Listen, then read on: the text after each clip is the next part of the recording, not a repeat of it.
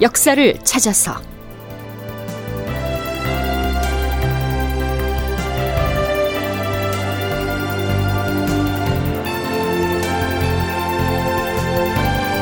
제구백사십칠 편 직산에서 일본군의 북상을 저지하다.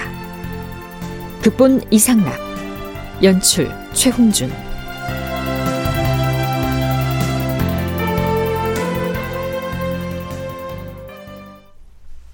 여러분 안녕하십니까? 역사를 찾아서의 김석환입니다. 남원과 전주를 함락시킨 일본군이 서울로 진격하기 위해서 금강을 건넜다는 소식이 전해지자 충청도 지역은 물론이고 한양 도성에서도 극심한 민심 이반이 일어나죠. 주상전하, 사헌부에서 아뢰옵니다. 왜적에 의해서 남원과 전주가 패물된 뒤로는 전라도와 충청도의 백성들이 그 소문만 듣고도 모두 흩어져서 달아났을 뿐 아니라 각 지방의 수령들 중에는 자기 고을을 떠나 도피한 자들이 곳곳에서 속출하고 있다 하옵니다. 하여 지방에서 서울로 통하는 도로는 수백 리가 모두 무인지경이 되었다 하옵니다. 어허, 어찌하여 그 지경이 되었단 말인가?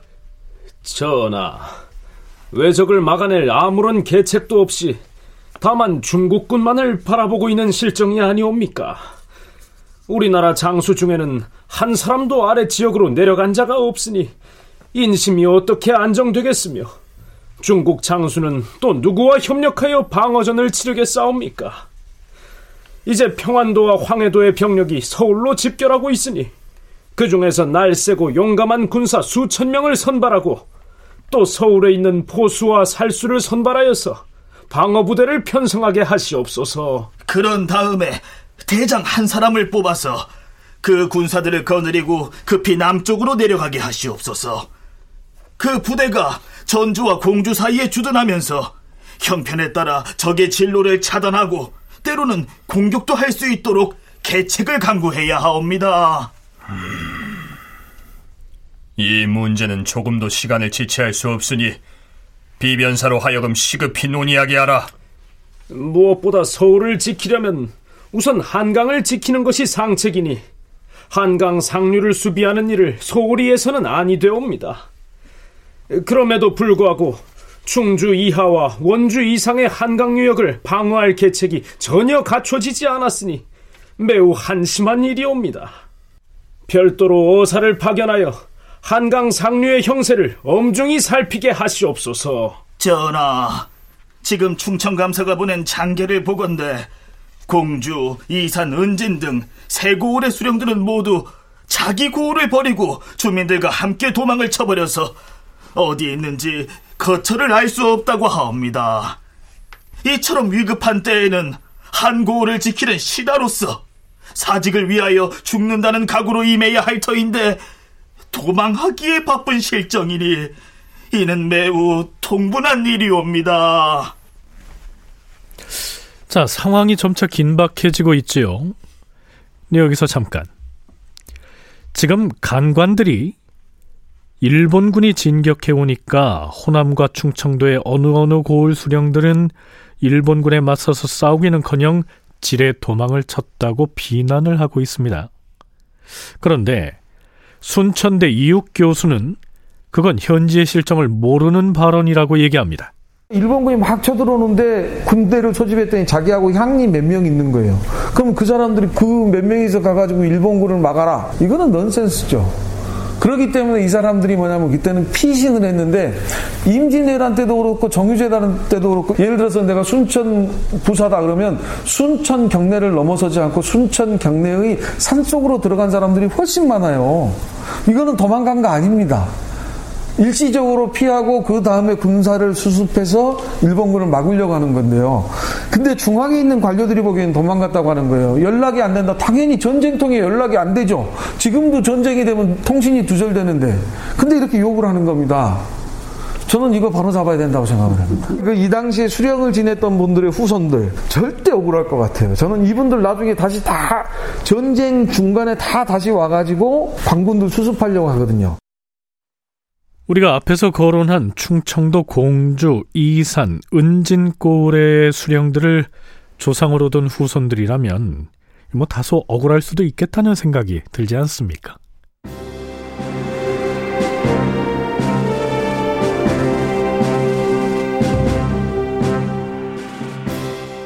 드디어 명나라군의 총사령관인 경리 양호가 선조의 청으로 한양도성의 모화관으로 내려옵니다. 이 당시에 양호를 보좌하는 접반관은 이덕형이었습니다. 이 이덕형이 선조에게 넌지시 이렇게 조언합니다. 전하, 중국의 군대를 남쪽으로 속히 파견해서 인심을 수습할 수 있도록 지금 양경리에게 요청하는 것이 어떻게 싸웁니까? 알겠느니라. 지금 남원과 전주를 분탕질했던 외적의 선봉부대가 이미 충청도의 은진과 이산의 경계지역까지 다가와 있어서 이곳 한양도성과의 거리가 매우 가깝습니다. 그런 탓에 도성의 인심이 붕괴되고 있습니다. 중국의 병력을 파견해서 구원을 해주시는 것이 어떻겠습니까? 알고 있습니다. 군마를 나눠보내어 외적을 방어하도록 조처를 하겠습니다. 허나 중국의 대군이 모두 집결하기도 전에 외적의 무리가 기세를 떨치면서 이미 공주에 이르렀는데 장차 서울로 곧장 들이칠까봐 염려가 됩니다. 앞으로의 방비를 어떻게 해야 할 것인지 대인의 분부를 듣고 싶습니다. 만일 외적이 침범에 올라온다면 그 기세를 잘 관찰해서 병력이 많은가 적은가를 헤아려 보고 그에 맞게 대처하겠습니다. 한양도성을 끝까지 구제해 주시기를 바랍니다. 에, 마음과 힘을 다하겠습니다만 이 재능이 미치지 못할까 두렵습니다. 그때 양호는 이미 비밀리에 지령을 내려서 명나라의 동정군 가운데서 정예병을 뽑아 부대를 편성해 놓았다. 그러고는 이어서 동작나루에 부교를 설치하고 제독 마귀 등으로 하여금 대군을 거느리고 출발하게 하였다. 자, 출정하라!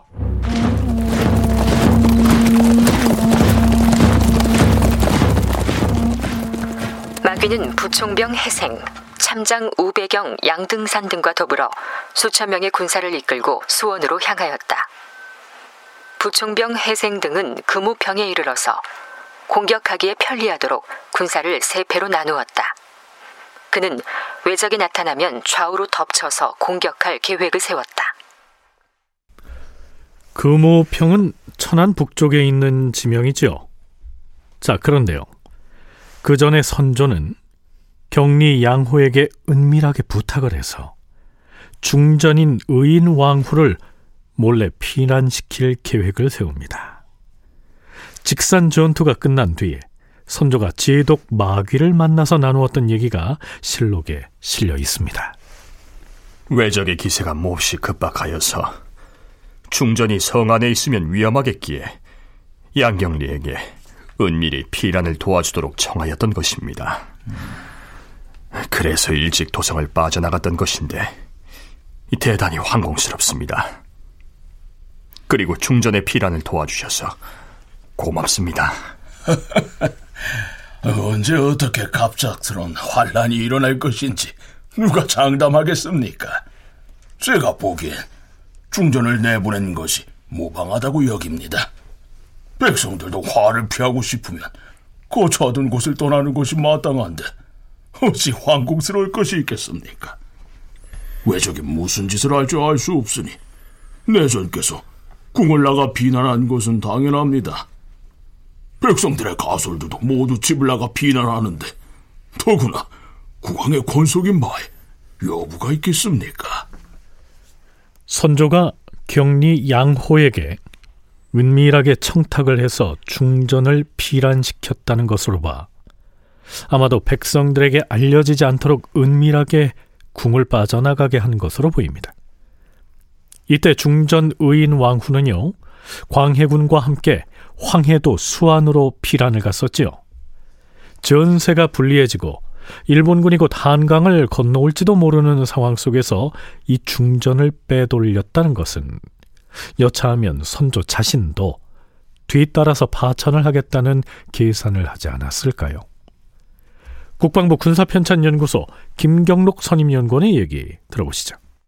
선조는 국왕으로서 자신이 도성을 버리고 의주까지 피신했던 경험이 있습니다. 그리고 자신이 도성을 벗어나자마자 경복궁이 불타는 것을 직접 목격까지는 못해도 어쨌든 그 이야기를 들었던 인물입니다. 그리고 또 하나 자신의 가족이라고 하는 임해군이나 그 왕실의 일부가 포로로 잡히는데 그게 일반 백성들이 잡아서 일본군에 넘기는 상황을 경험을 했습니다. 또 한편으로 자신이 믿고 있는 각종 장수들을 활용해서 자기 자신이 작전을 구사를 했는데 모두 다 패배했습니다. 그래서 국왕으로서 가질 수 있는 모든 권위가 다 최저점까지 떨어진, 그래서 위신도 없고 그리고 면도 안 쓰는 그런 상황까지 경험을 했던 인물입니다. 그런 처지였기 때문에 마음은 벌써 도성을 떠나 있었지만 차마 또다시 파천을 하겠다는 말을 꺼낼 수는 없었던 것이죠.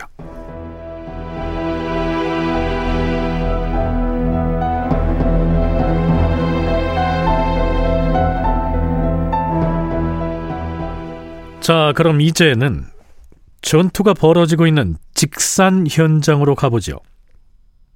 사료에 따라서 전투가 벌어진 지역을 금오평이라고도 하고요, 소사평으로 나와 있기도 합니다. 천안 인근의 벌판을 말합니다. 자, 우선 연려실기소에 올라있는 전투기사 살펴보자.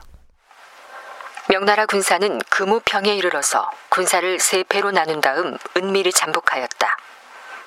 외적은 공주와 천안에서 바로 서울 쪽으로 방향을 잡고서 구월 오일 날이 셀 무렵에 그 선봉부대가 드디어 금오평에 이르렀다.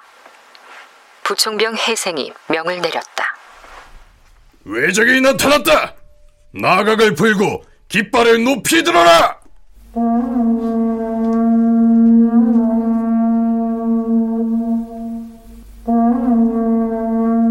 돌격하라.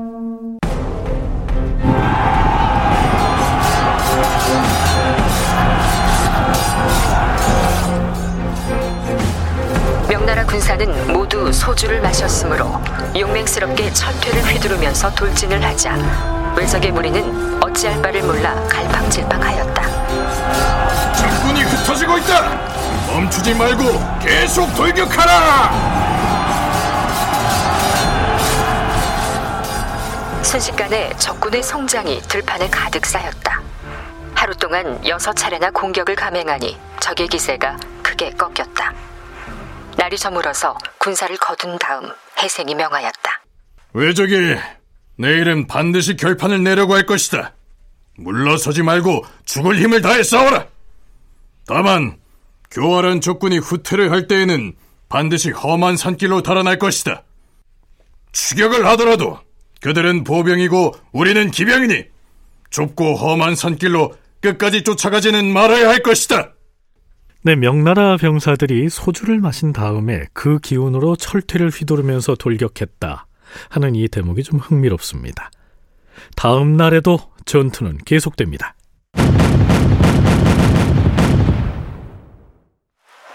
다음 날 외적은 포를 쏘면서 공격을 했으나 명나라군이 철퇴를 휘두르자 얼마 안 가서 적군이 크게 무너졌다.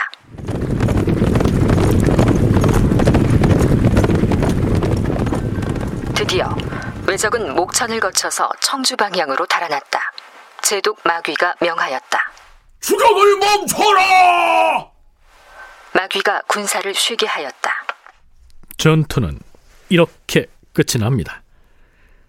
북상하려던 일본군을 보기 좋게 물리친 것이죠. 연려실기술에서는 이 직산전투 혹은 금오전투의 승리를 상당히 높게 평가하고 있습니다.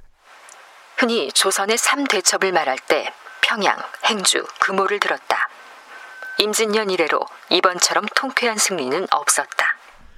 임진왜란과 정유재란의 전 기간을 통틀어서 평양성 전투와 행주산성 전투 그리고 이 직산 전투를 삼대첩으로 꼽는다고 했는데요.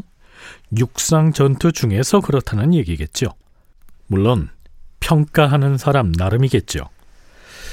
남원과 전주를 함락시키고 북쪽으로 올라오던 일본군을 천안 일대에서 크게 물리친 이 직산 전투는 그 의미가 작지 않다는 것이 전공학자들의 공통된 의견입니다.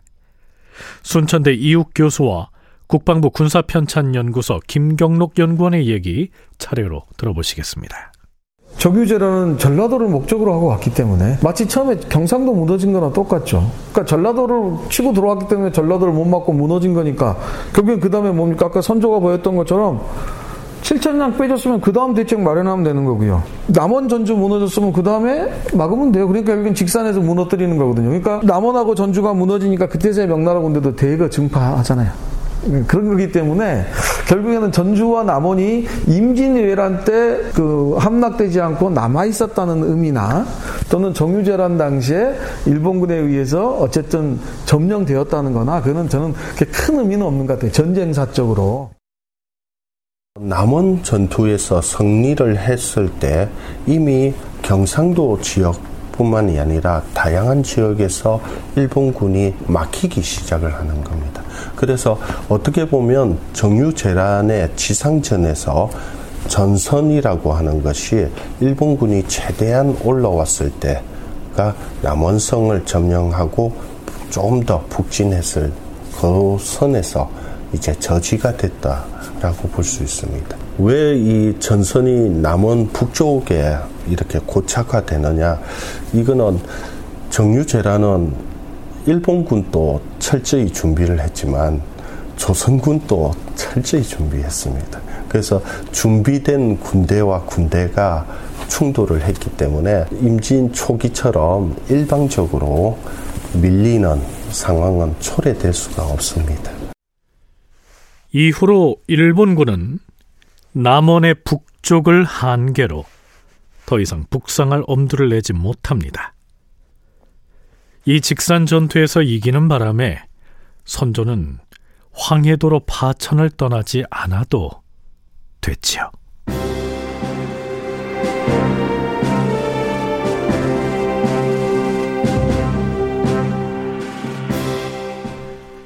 자, 그럼 조명연합군과 일본군은 이젠 어느 지역에서 전선을 형성하게 될까요? 한국사 이야기에서 이이화는 향후 일본군의 진로를 이렇게 기술하고 있습니다. 구월 이후 일본군은 전라도를 석권하기 위해 해남, 강진, 나주, 김제 쪽으로 진출하기로 결정을 했다. 한편 일본 수군은 진도의 서쪽으로 진출을 해서 황해안을 따라 올라가려고 하였다. 진도의 서쪽으로 진출해서 황해안을 따라 올라가려고 했다. 일본 수군이 진로를 그렇게 잡았다면 필연적으로 해남과 진도 쪽으로 수군 통제영을 옮긴 이순신과 정면으로 부딪히겠지요. 바로 명량해협에서 말입니다. 다큐멘터리 역사를 찾아서 다음 시간에 계속하겠습니다.